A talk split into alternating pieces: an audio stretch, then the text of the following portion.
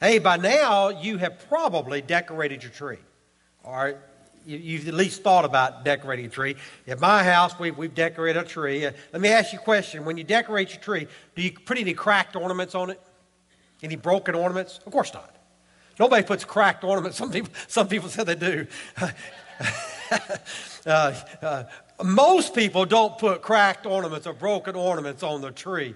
We want the best ornaments. We want it to look the best that it can. So we don't put in cracked or broken ornaments. Well, during this Advent season, we've been looking at the family tree of Jesus. We've been looking at some of the ornaments hanging on his family tree.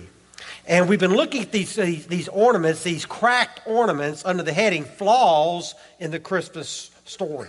Last week we looked at the story of Tamar and her relationship with Judah. Today we want to focus on Rahab and her part in the family tree.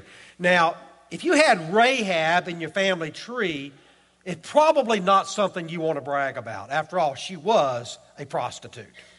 Uh, we can't run from that fact in Scripture. She was a prostitute. So open your Bibles to Joshua chapter 2. We're going to look at this passage under the heading A Flawed Reputation.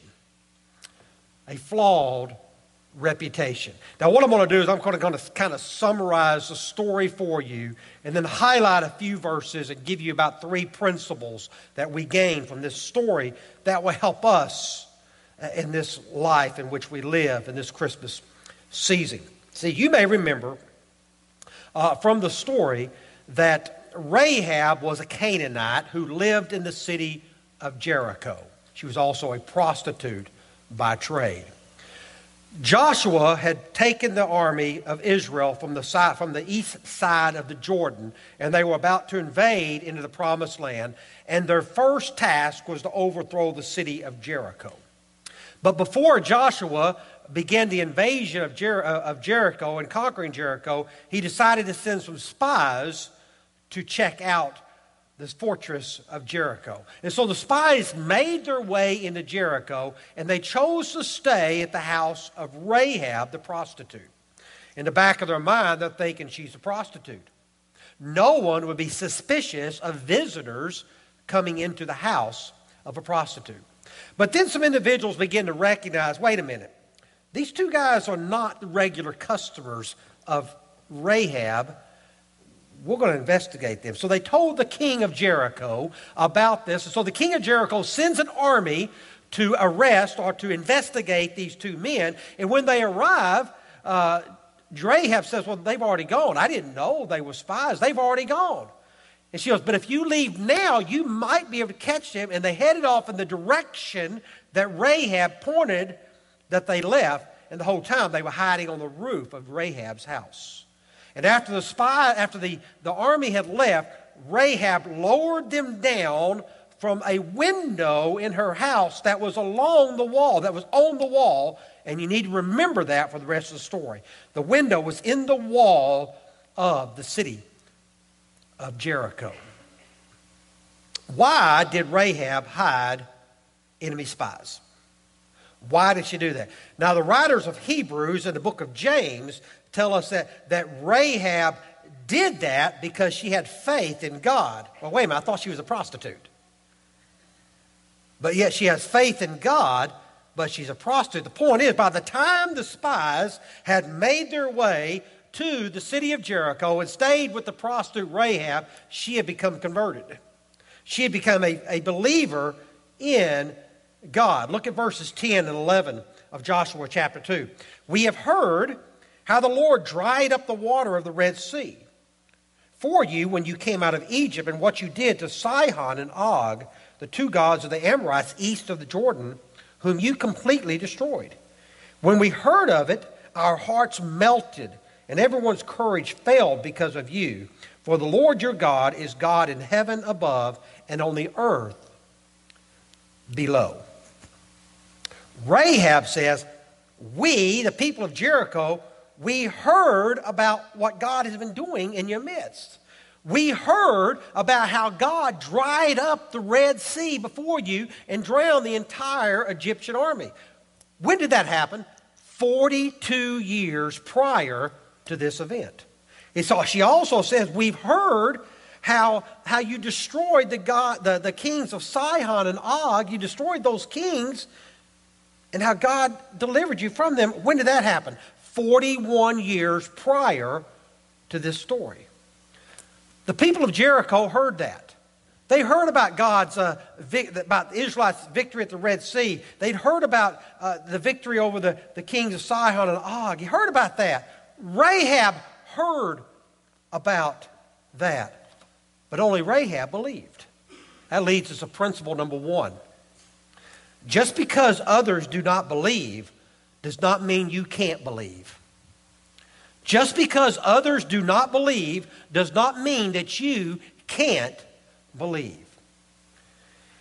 If, if that is what God had done to a superpower such as Egypt, how could Jericho stand in, the, in front of the people of Israel? Rahab chose to believe even when others did not believe. And don't think that she was choosing to believe because she uh, was covering her bases. Uh, she just, you know, she wasn't believing just so that she could be on the side of a winner.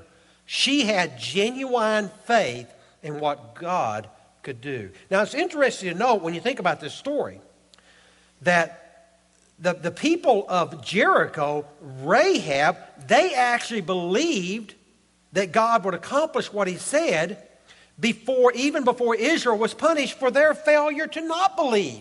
Remember that? Israel did not believe that God was going to give them the victory in the promised land, so they were led to wander in the wilderness for 40 years. Why? Because they did not believe God was going to fulfill his promises.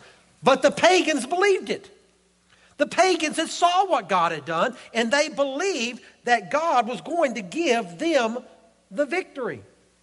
That they were in fear of this. As a matter of fact, verse 11 says in this passage, that, that everyone's courage failed because of you. They were already cowering, they were already weak in the knees. Yet fear stopped the Israelites from experiencing the blessings of God because they did not believe what God said He would do. Fear got in the way of their faith. And how many times does that same fear stop us from stepping out on faith. I read an interesting story this, this week about the African impala. The African impala can jump eight feet high and it can jump a distance of 32 feet. However, you can keep it trapped in a zoo with a fence of three feet high. Why is that? Because the African impala will not jump unless it knows where it's going to land. It won't do it. And so you can keep it enclosed in a zoo with a three foot high fence, even though it can jump eight feet high and 32 foot long. Fear stops it from experiencing freedom. How many of us allow ourselves to be trapped by fear and we fail to trust what God has for us on the other side of the wall? How many of us are gripped by fear. Maybe it's fear because we can't let go of the past. Maybe you're like me. You're always looking back. You're, always wishing your life was different, that your situations were different. You're always thinking of what, what would have been, what could have been, what might have been if you had made a different choice. And so, because of that, you fail to move forward into the future because you're gripped with fear because of your past and your fear cripples you. Or maybe uh, you have fear because of your character. Uh, you want to be in control. Uh, you don't like taking risk. Uh, you like to be self reliant and, and self sufficient. And you don't want to get hurt. Uh, you, you know, uh, you, you, get frustrated and you get angry when, when things don't go as, as, as you planned. So you never do anything. Or maybe, you know, your, your, your fear because you don't want to get hurt. You've trusted people in the past, and all they did was hurt you. Maybe it was a relationship that you had, and then you got your heart ripped out. Maybe you went into a, ba- a, business venture with an individual and they wound up betraying you. You trusted people, you gave them your heart. Your life goal was ended. And so you don't want to get hurt, and your fear cripples you. Listen, fear stops us from reaching our full potential in the hands of God. That's what fear does, it stops us. But that wasn't so for Rahab. Uh, consider the life of Rahab. Look at her. When others saw obstacles, she saw opportunity. When, when other people were, were hesitant, she was bold. When other people worried, she trusted. Uh, that's what she did. She did not care if that she was a Canaanite. She did not care that, that, that she was a Canaanite who was the dreaded enemy of the people of Israel. She didn't care that she was a prostitute. She didn't care that she had a flawed reputation. She didn't care that she was going against her culture by, by, by choosing God over the Canaanite gods. She didn't care whatsoever.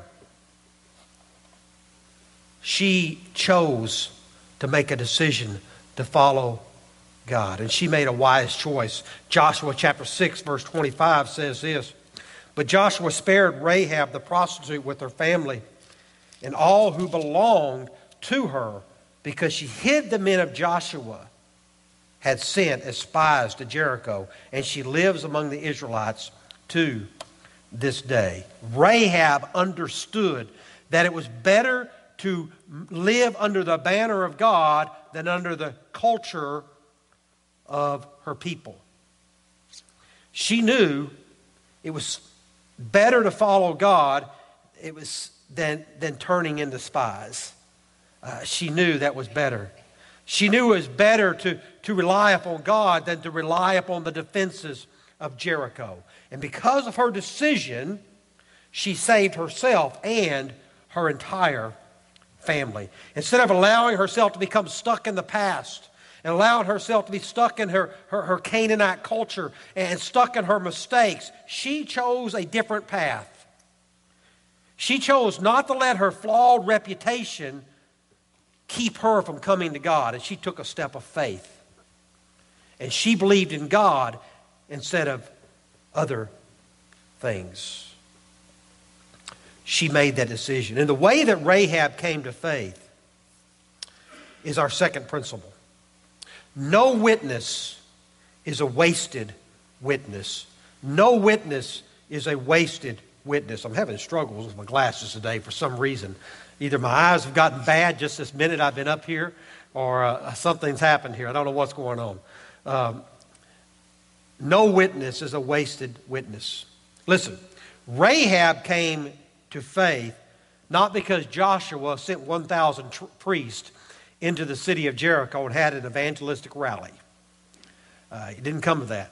It, it wasn't uh, because of, of, of some movement of individuals that shared this with her.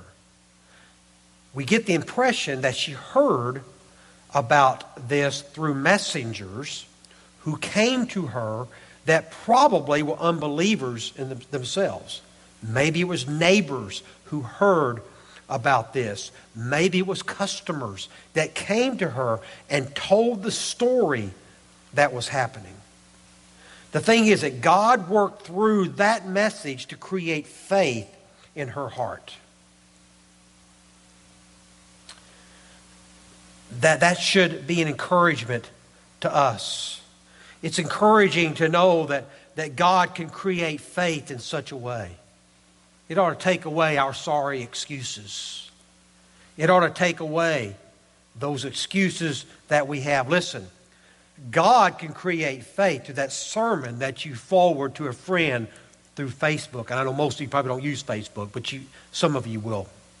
That sermon that you forward through Facebook to a friend or to multiple friends. God could create faith in an individual by that Bible passage you write on that Christmas card or a birthday card or a greeting that you send to someone else. For the younger generation, uh, God could could create faith by that tweet that you send out to someone else, or through a message that you put on Facebook or, or Snapchat or all those other things that go on out there, through a blog that you write. God could create faith in that. It tells us that little witnessing opportunities are worth the effort. Just those little things that we, we do. God can create faith through those things. And it also should eliminate that there, this idea that there are certain people we should not bother with. Probably none of us would probably ever witness to a prostitute. We probably don't know any. If, we, if you do, well, let's talk. But we would think that she wouldn't deserve it. We shouldn't talk to that type of person. But listen, listen to me. Every sinner, every sinner who hears God's word is a good candidate to become a believer. Every sinner. God can do anything. Even a person with a flawed reputation, even a sinner such as me, can be saved. No witness is a wasted witness. Let me give you one more truth. Faith reveals itself by what it does. Turn over to Hebrews chapter 11. Faith reveals itself by what it does. Hebrews chapter 11. This is uh, this section of Scripture focuses on the uh, on, on those people that walk by faith in the Old Testament. I only want to focus on the section, uh, the history of Israel from the time that they left Egypt to the time they enter the promised land. That's only 42 years of history, okay? This is in verses 29 through 31. By faith, the people passed through the Red Sea as on dry land. But when the Egyptians tried to do so, they were drowned. By faith, the walls of Jericho fell after the people had marched around them for seven days. By faith, the prostitute Rahab because she welcomed the spies, was not killed with those who were disobedient. 42 years of history. Who gets mentioned? Not Joshua, not Caleb, Rahab. Rahab stands out. And again, just in case you didn't know the story, she's called the prostitute. The prostitute Rahab. Think about that. Of all the people that could have been mentioned during that 42 years, Rahab gets mentioned in the hall of faith with people like Noah, Abraham, Joseph, Moses, and David. And there's Rahab, the prostitute. That puts her in an important line of people. Her faith put her in this hall of fame. Is that why she's noticed? Is that why it's brought out? It's not because of her faith, it's because of her motives behind that. Look at Joshua chapter 2, verse 9. Turn back over to Joshua chapter 2, verse 9.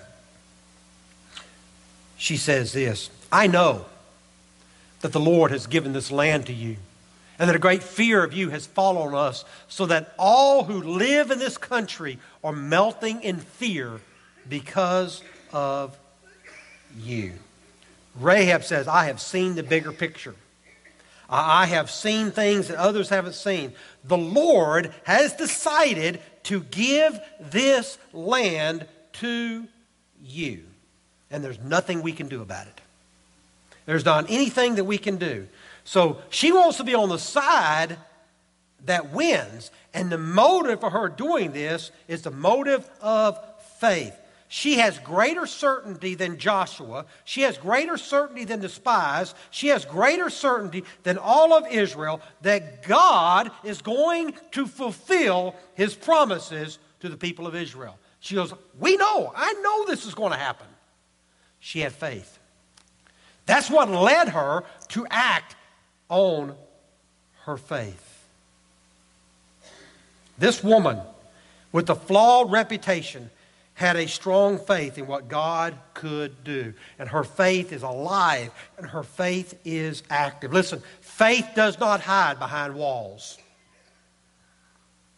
Faith does not hide behind a, a service on, on, on Sunday mornings. Faith moved her to put her life on the line. She took a chance. And our experience of, of, of faith may not be as bold as Rahab's.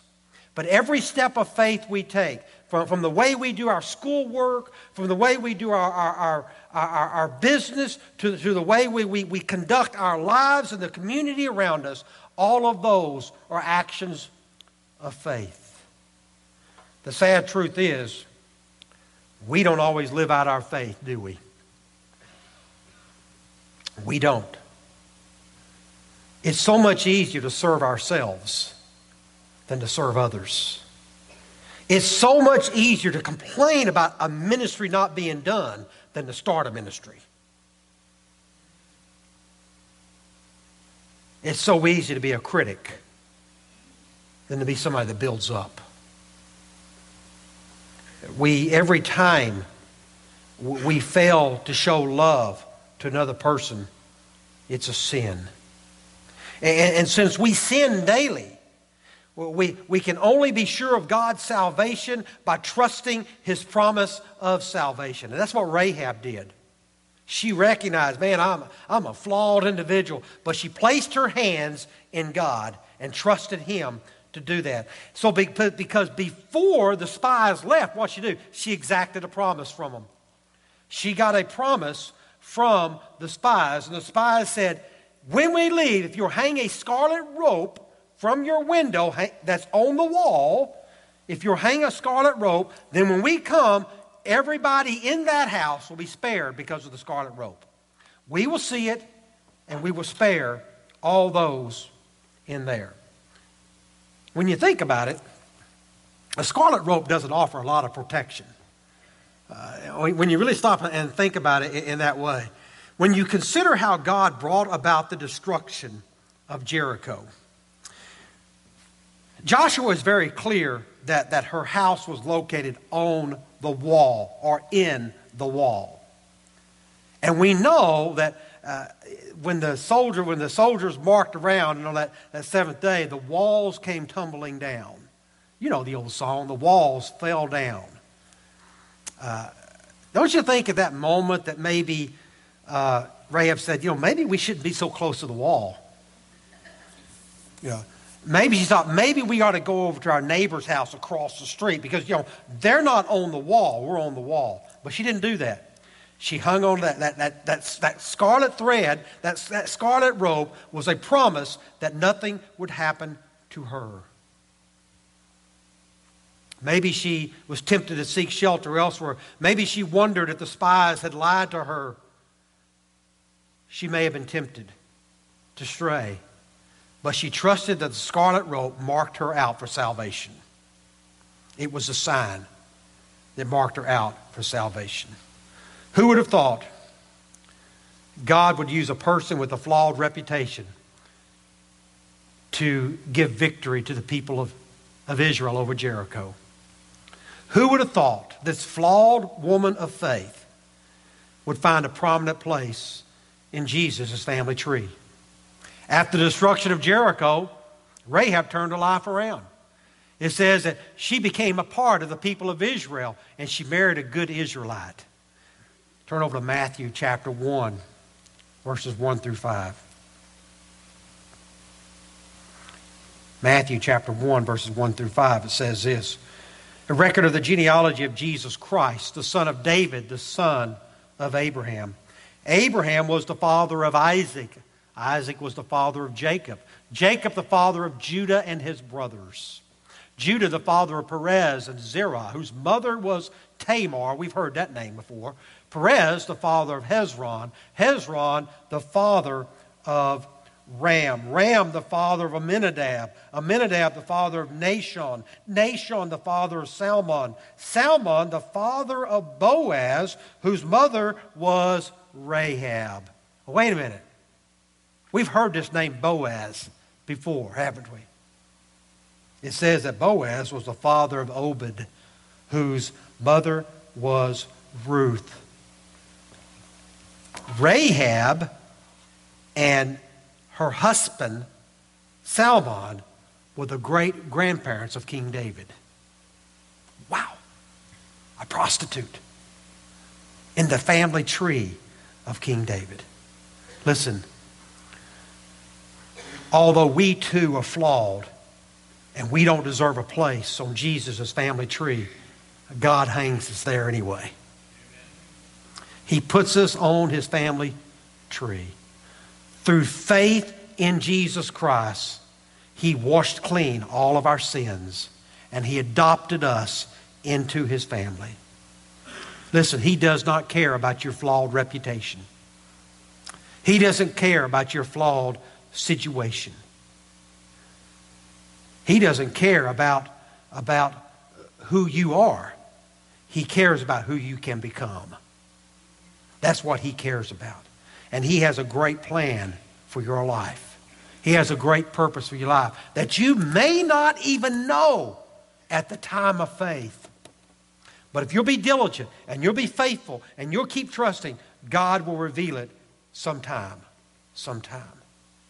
Just as Rahab trusted in what God could do, we too need to trust what God can do through a child in a manger. He can save us from our past and give us a secure future. He can do that. Now, listen, here's the thing God hangs us on His family tree, but He didn't want us just hanging around. He wants us to put our faith into action. As I've said before, we are saved for service. There was a reason that Rahab was saved so that she could serve. So, like Rahab, look for opportunities to put your faith in action. Like Rahab, look for opportunities that you can prove what you say you believe. Like Rahab, look for opportunities that you can be a blessing to others. Like Rahab, look for opportunities that you can say, I serve the King of Kings and the Lord of Lords. And I am a part of His family tree. What decision you need to make today? Where do you need to go with this passage that we proclaim this morning? Maybe for some of you, you know, you need Jesus as Lord to save your life. Listen, you may not have as sordid a past as, uh, as uh, Rahab has. But listen, every sin you commit is just as, just as bad in the eyes of God. And the good news is that God can save you just like He did Rahab. All you got to do is say, I believe in Jesus Christ, who came to earth as a little baby, lived a perfect life, and then gave his life on Calvary for my sin, and was raised again on the third day. And he lives forever now with the Heavenly Father. And he died. He bought. He bought my sin, if you will believe that. Turn your life over to Jesus Christ. You got to admit that you're a sinner. You got to believe in Jesus Christ. You got to commit your life to Him. Some of you need to do that for the very first time. Others of you, you know, you need to step out on faith and say, you know, I, I want to serve. I want to be more faithful. I want my, my actions to reveal my faith. Maybe that's what God has for you today. Whatever decision you make, we're going to invite you to come. As Kip's going to come and lead us, Marilyn's going to come and play. We'll give you an opportunity to respond to what you've heard this morning. I'll be here at the front. Josh is going to come. Marcy's going to make her way down from the back. We'll be here to, to offer you counsel. We'll be here to pray with you. If you need somebody to talk to, we'll be here for you. Whatever God is leading you to do. Maybe God is challenging you to start something new, to do some ministry outside of your presumed ability. Maybe that's what God would have you to do. Whatever it is, we're going to invite you to come as I pray.